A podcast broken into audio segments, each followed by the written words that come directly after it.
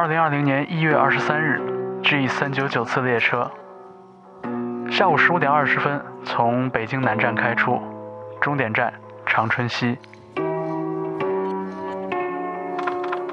早早规划好今年春节回老家和父母一起过。昨夜的新闻宣布武汉要封城的时候，我对这个操作还没有什么具体的概念，只是觉得不像是当代社会会发生的事情。现代生活是那样容易被切断的吗？同时心里却揣着几分侥幸，心想病毒应该没那么容易接近我吧。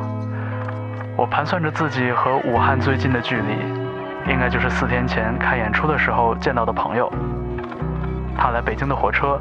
是从武汉开过来的。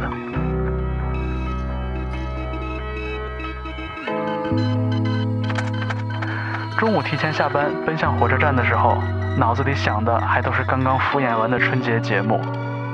上了火车就是昏睡，直到傍晚时分，被乘务员塞过一个大号的笔记本，写一下姓名、身份证号、手机号，还有到长春之后的联络方式。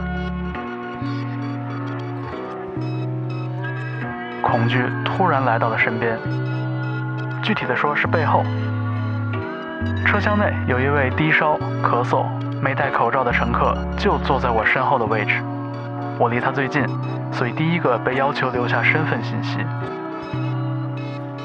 乘务长一边按照座位距离安排乘客传递本子，一边迅速向大家解释：发烧的乘客已经被隔离到餐车，下车之后疾控中心会直接把他接走。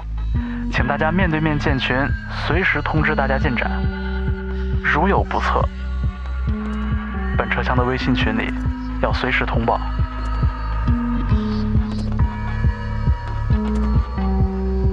虽然一路戴着口罩，还是无法克制的迅速在脑海里推演了一下应该怎么办。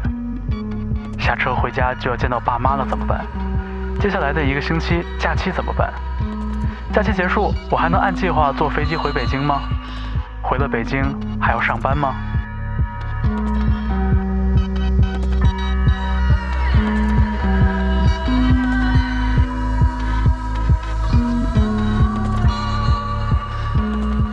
当晚二十一点三十分，乘务长在微信群里留言：那位乘客被绿园区疾控中心排除了新冠肺炎的可能，只是过度加班带来的常规感冒。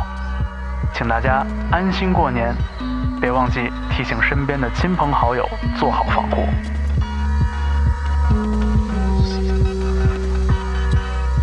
而我看着堆在地上的要洗的一整身衣服，总有种错觉，好像一会儿我就要点一把火，烧掉他们。